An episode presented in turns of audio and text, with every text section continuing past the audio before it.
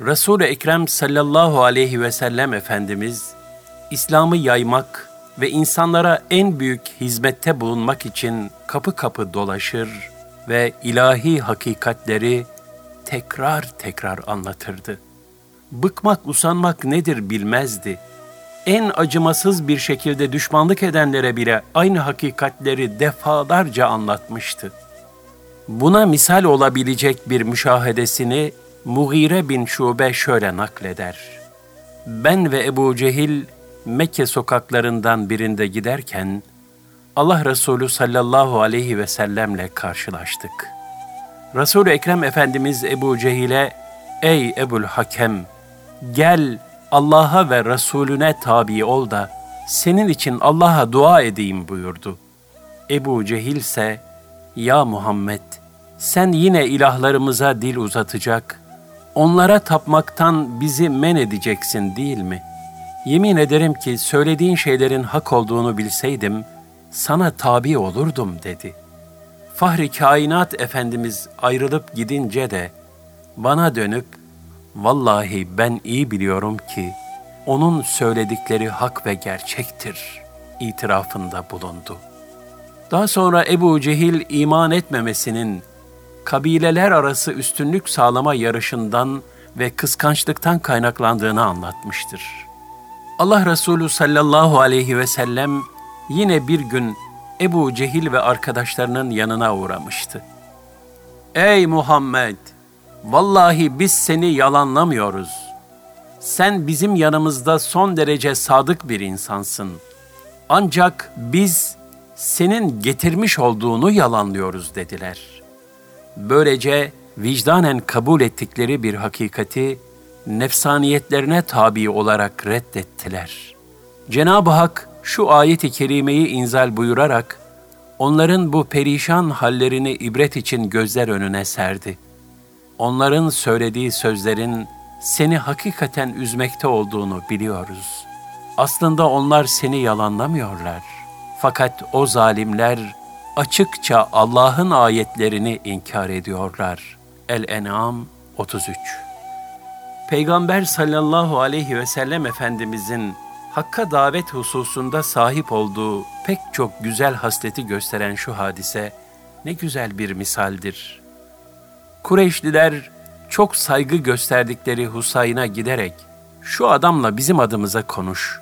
O ilahlarımıza dil uzatıyor, onlara kötü sözler söylüyor dediler ve birlikte Allah Resulü'nün kapısına kadar geldiler. Müşrikler kapıya yakın bir yere oturarak beklemeye başladılar. Husayn ise içeri girdi. Resulullah sallallahu aleyhi ve sellem Efendimiz ihtiyara yer açın buyurdu. Husayn'ın Müslüman olan oğlu İmran ve arkadaşları oldukça kalabalık bir cemaat halinde Allah Resulü'nün yanında bulunuyorlardı. Husayn Peygamber Efendimiz'e bu senden duyduklarımız nedir? Tanrılarımızı reddediyor, onlara dil uzatıyormuşsun. Halbuki senin baban akıllı ve hayırlı bir kimseydi dedi. Allah Resulü sallallahu aleyhi ve sellem şu karşılığı verdi. Ey Husayn! Kaç tanrıya tapıyorsun? Yedisi yerde, biri gökte, sekiz tanrıya. Sana bir zarar isabet ettiğinde hangisine yalvarıyorsun? Göktekine, Malın helak olduğunda kime yalvarıyorsun? Göktekine. Senin isteklerine icabet eden yalnız bir ilah iken ne diye başkalarını ona ortak koşuyorsun? Şükrederek onları razı ettiğini mi sanıyorsun? Yoksa seni helak etmelerinden mi korkuyorsun? Her iki sebepten de değil. Husayn o güne kadar Peygamber Efendimiz sallallahu aleyhi ve sellem gibi bir zatla hiç konuşmadığını anlamıştı. Resulullah sallallahu aleyhi ve sellem, Ey Husayn, Müslüman ol, selamet bulursun buyurdu. Husayn, kavmim ve yakınlarım var, ne söyleyeyim diye sorunca, Efendimiz sallallahu aleyhi ve sellem, Allahümme inni estehdike li erşude emri ve zidni ilmen yenfe'uni. Allah'ım İşimi kemale erdirmem için senden hidayet istiyorum. Bana faydalı olacak ilmimi artır de buyurdu. Husayn bu duayı yaptı ve bir müddet sonra da Müslüman oldu. Ayağa kalkınca oğlu İmran sevincinden babasının başını, ellerini ve ayaklarını öptü. Resulullah sallallahu aleyhi ve sellem bu hali görünce hislenerek ağladı ve İmran'ın yaptığına ağladım. Babası Husayn kafir olarak içeri girdiğinde İmran ayağa kalkmadı. Onun yüzüne bile bakmadı. Ama İslam'a girince hakkını ödedi. İşte bu incelikten dolayı duygulandım buyurdu. Husayn ayrılmak istediğinde Allah Resulü ashabına kalkınız kendisini evine kadar uğurlayınız buyurdu. Onun yanındaki kalabalıkla kapıdan çıktığını gören Kureyş müşrikleri, Husayn da dinini terk etti diyerek kendisiyle görüşmeden dağılıp gittiler. Fahri kainat sallallahu aleyhi ve sellem Efendimiz, Husayn radıyallahu anh'ı hikmetle, güzel öğütle ve mükemmel bir ahlakla İslam'a davet etmişti.'' Bu muhteşem üslup karşısında adeta eriyen Husayn, daha oradan ayrılmadan iman nimetiyle şereflendi.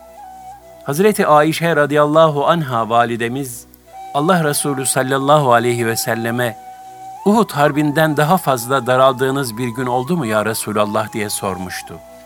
Peygamber Efendimiz aleyhissalatu vesselam şöyle buyurdular. Evet, senin kavminden çok kötülük gördüm.''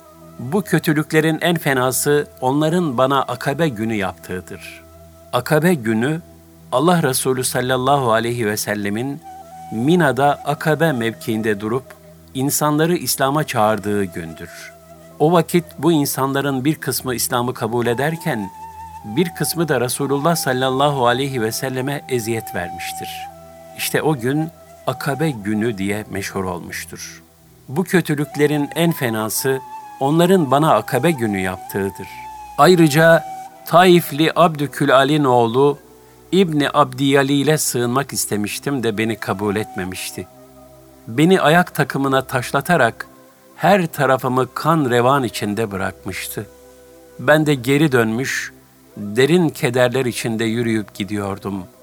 Karnüs Searip mevkiine varıncaya kadar kendime gelemedim. Orada başımı kaldırıp baktığımda bir bulutun beni gölgelediğini gördüm. Dikkatlice bakınca bulutun içinde Cebrail aleyhisselamı fark ettim. Bana Allah Teala kavminin sana ne söylediğini ve seni himaye etmeyi nasıl reddettiğini duymaktadır. Onlara dilediğini yapması için de sana dağlar meleğini gönderdi diye seslendi. Bunun üzerine dağlar meleği bana seslenerek selam verdi. Sonra da ey Muhammed kavminin sana ne dediğini Cenab-ı Hak işitmektedir. Ben dağlar meleğiyim. Ne emredersen yapmam için Allah Teala beni sana gönderdi. Ne yapmamı istiyorsun?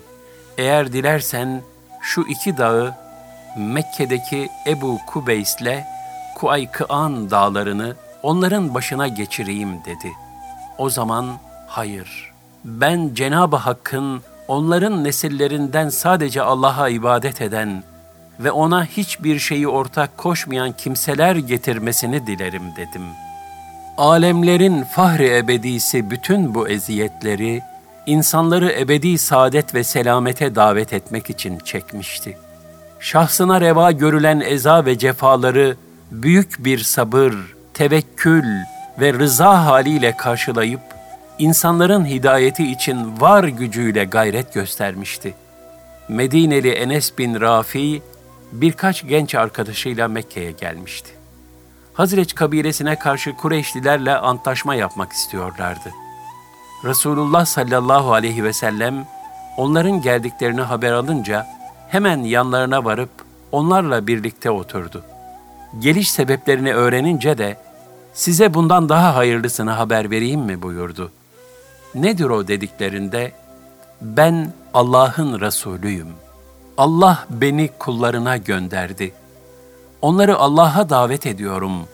Allah'a ibadet etmelerini, ona hiçbir şeyi ortak koşmamalarını söylüyorum.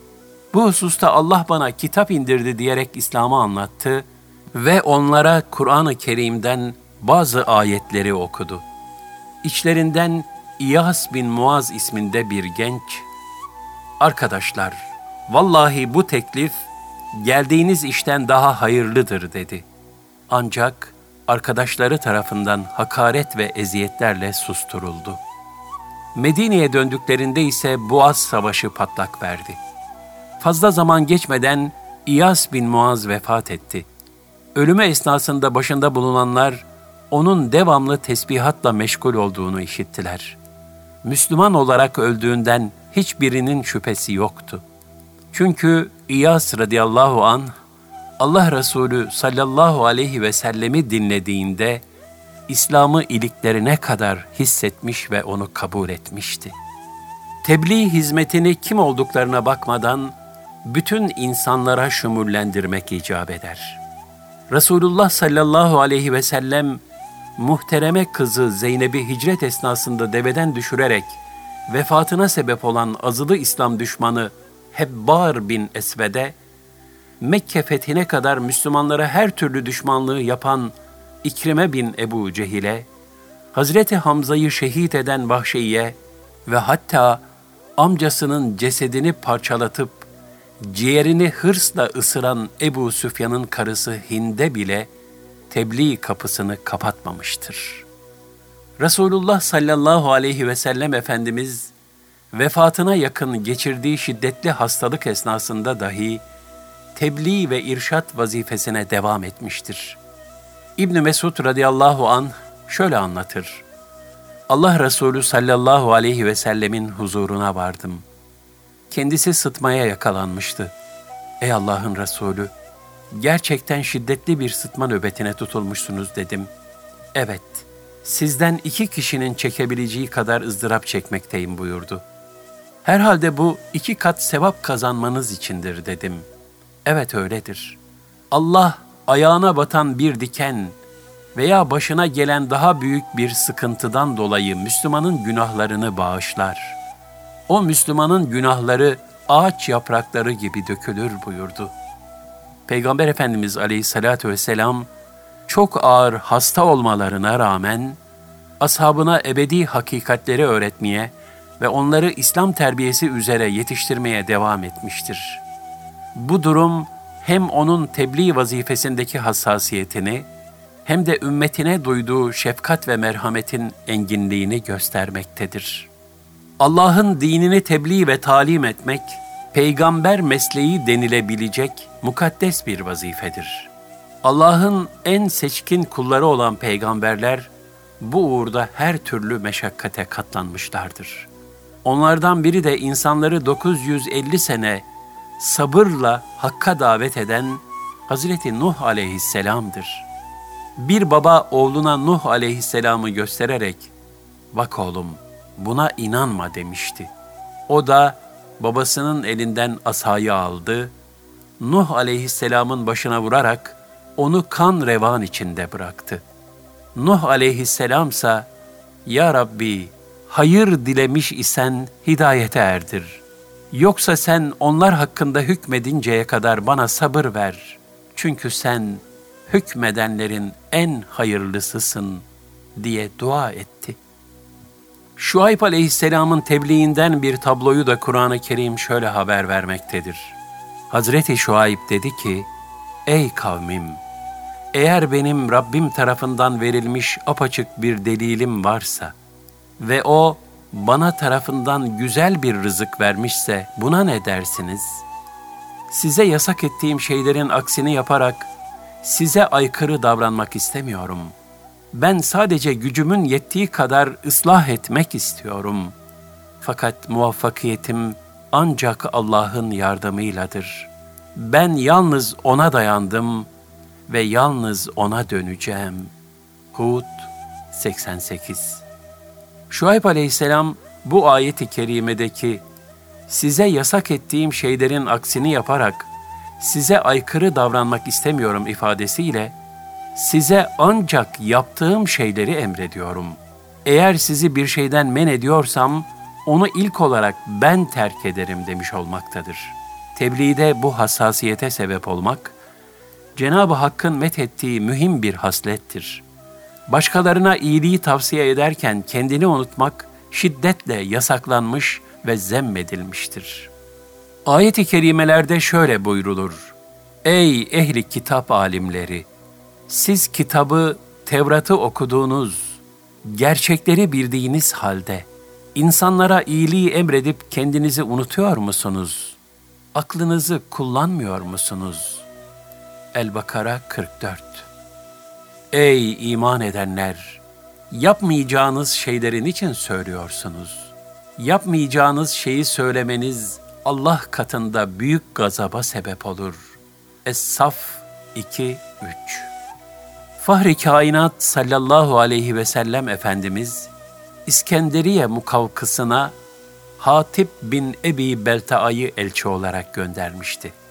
Mukavkıs, Allah Resulüne götürmesi için ona bazı hediyelerle birlikte Mariye ile kardeşi Şirin'i verdi. Hatip radıyallahu an yolda bu iki kardeşe İslam'ı anlattı ve onları Müslüman olmaya teşvik etti. Onlar da iman ettiler. Yani Hatip radıyallahu an onların hakikatle buluşmaları için Medine'ye varmalarını beklememiş, tebliğ hizmetini ilk fırsatta ifa etmişti. Ashab-ı kiram bütün his ve davranışlarının Allah rızasına muvafık olması için gayret göstermişlerdi. Bu yüzden bütün imkan ve kuvvetlerini ilahi kelimetullah uğrunda cömertçe sarf ettiler. Onların nazarında hayatın en zevkli ve manalı anları insanoğluna tevhid mesajını tebliğ ettikleri vakitlerdi. İdam edilmek üzere olan bir sahabi, kendisine son arzusunu gerçekleştirmek için üç dakikalık fırsat tanıyan hakikat mahrumu zavallıya teşekkür ederek şöyle diyordu. Bu üç dakikayı bağışladığın için sana minnettarım. Zira bu ikram ettiğin üç dakikada sana tevhid hakikatini tebliğ ederim de, belki senin hidayetine vesile olurum. Fatih Sultan Mehmet Han, Trabzon Rum İmparatorluğu üzerine sefere çıkmıştı. Şehre arkadan ulaşmak için dağlık ve ormanlık bir araziden geçiyordu. Bazen baltacılar önden giderek yol açıyorlardı. Yolun müsait olmadığı bir yerde Fatih'in atı kaydı. Sultan Fatih bir kayaya tutunmak için uğraşırken elleri kanadı. Bu hali müşahede eden beraberindeki Uzun Hasan'ın anası Sara Hatun tam fırsatı olduğunu düşünerek "Oğul, Hanoğlu Hansın, yüce bir hükümdarsın.'' Trabzon gibi küçük bir kale için bunca meşakkate katlanman reva mıdır dedi. Çünkü Uzun Hasan, Trabzon Rum İmparatorluğu ile akrabalık kurmuş ve bu yüzden annesini bu seferden vazgeçirmek için Fatih'e ricacı olarak göndermişti. Fatih, elleri sıyrıklarla dolu olduğu halde doğruldu ve şöyle dedi. Ey ihtiyar ana! Bilmez misin ki elimizde tuttuğumuz dini İslam'ın kılıcıdır.'' Sen zanneyleme ki çektiğimiz bunca zahmetler kuru bir toprak parçası içindir.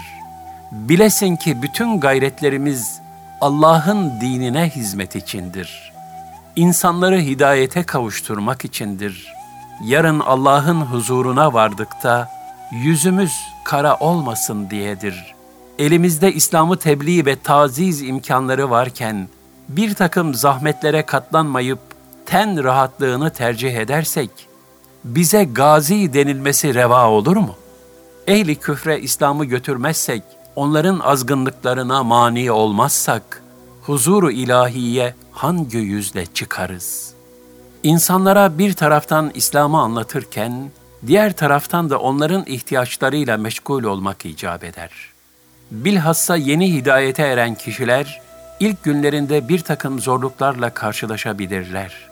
Bu günler onların maddi ve manevi desteğe en fazla muhtaç oldukları bir devredir.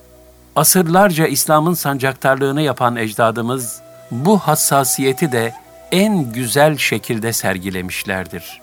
Osmanlı'da cuma günleri divan toplantısı sonunda ihtida eden yani İslam'la şereflenen yeni Müslümanlara 50 akçe destek parası verilirdi. Şimdi olduğu gibi o zamanlarda din değiştiren bir kişi bütün akrabalarını, cemaatini, hatta tezgahını gözden çıkarmış demekti. Bu sebeple hidayete eren dul kadın veya yalnız ihtiyarlara ev ve geçim imkanı dahi sağlanırdı. Hasılı Hakka ve hayra davet hususunda biz müminlere düşen, yılmadan, vazgeçmeden, ye'se ve rehavete kapılmadan, her fırsatta itidal üzere tebliğ hizmetine devam etmektir. Neticeyi de Allah'a havale edip tevekkül etmektir. Zira Cenab-ı Hak, Müslümanları kendilerinden ve ailelerinden olduğu kadar çevrelerinden de mesul kılmıştır. Emri bil maruf ve nehi anil münkerle vazifelendirmiştir. Bu vazifeyi güzelce ifa edenlerin hem kendilerinin hem de muhitlerinin ebedi kurtuluşa nail olacağını vaat etmiştir.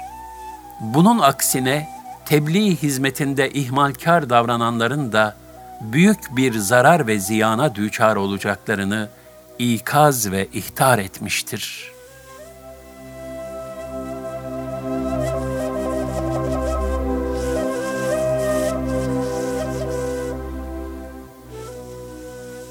A.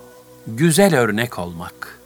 Hakka davet hizmetinde bulunurken tesirli söz söyleyebilmek ve hayırlı bir netice elde edebilmek için her şeyden evvel örnek bir karakter ve şahsiyet sergilemek lazımdır. Zira yaşanmayan ve örnek davranışlarla misallendirilmeyen hakikatler kuvveden fiile çıkma imkanı bulamaz. Hayata geçirilmeyen fikirler kitap satırları arasında kalmaya mahkum olur. O halde bir Müslümanın İslam'a yapabileceği en büyük hizmet, onu önce kendi hayatına en güzel bir şekilde tatbik etmektir. Zira söyledikleriyle yaptıkları birbirini tutmayan bir kimsenin insanları ikna edebilmesi mümkün değildir. Allah Teala kişinin sözüyle özünün, konuştuklarıyla yaptıklarının birbiriyle tezat teşkil etmemesini emretmiştir. Resul-i Ekrem sallallahu aleyhi ve sellem Efendimiz de böyle bir tezat içinde bulunanların hazin akıbetini şöyle beyan buyurur. Kıyamet gününde bir kimse getirilip cehenneme atılır. Bağırsakları karnından dışarı fırlar ve o haliyle değirmen çeviren merkep gibi döner. Cehennem ehli başına toplanır ve ''Ey filan bu ne hal? Sen bize iyiliği emredip kötülükten nehyetmez miydin?'' derler. O da ''Evet, size iyiliği emreder fakat kendim yapmazdım. Sizi kötülükten sakındırır fakat kendim yapardım.'' diye cevap verir. Başkalarına iyilikleri tavsiye ederken kendilerini unutan gafillerin bu feci akıbeti hepimiz için büyük bir ibret olmalıdır.'' Öğrendiğimiz ve başkalarına tavsiye ettiğimiz güzelliklerle evvela kendi hayatımızı süslemeliyiz. Böyle yaşayan samimi kimseler yüzlerine bakılınca Allah'ı hatırlatan sadık ve veli kullardan olurlar. Nitekim ashab-ı kiram Allah'ın veli kulları kimlerdir diye sorduklarında Allah Resulü sallallahu aleyhi ve sellem Allah'ın veli kulları yüzlerine bakıldığında Allah Teala'yı hatırlatan kimselerdir buyurmuştur. İşte bir bakıma bu hadisi şerifin izahı mahiyetinde başımızdan şöyle bir hadise geçmişti. Merhum Sami Efendi Hazretleri ve refakatinde bulunan merhum pederim Musa Efendi ile Bursa'dan İstanbul'a dönüyorduk. Yalova'da araba vapuruna binmek için vasıtamızla sıraya geçecektik.'' Araçların kargaşaya mahal vermeden düzenli olarak sıraya girmesiyle alakadar olan kahya, bizim arabamıza da yer gösterirken, gözü arka tarafta oturan Sami Efendi ve Musa Efendi'ye ilişti. Her gün yüzlerce sima ile karşılaşan kahya, şaşkınlık içinde bir an durakladı, sonra yaklaştı, arabanın camından içeriye daha dikkatlice baktı, derin bir iç çekti ve şöyle dedi.''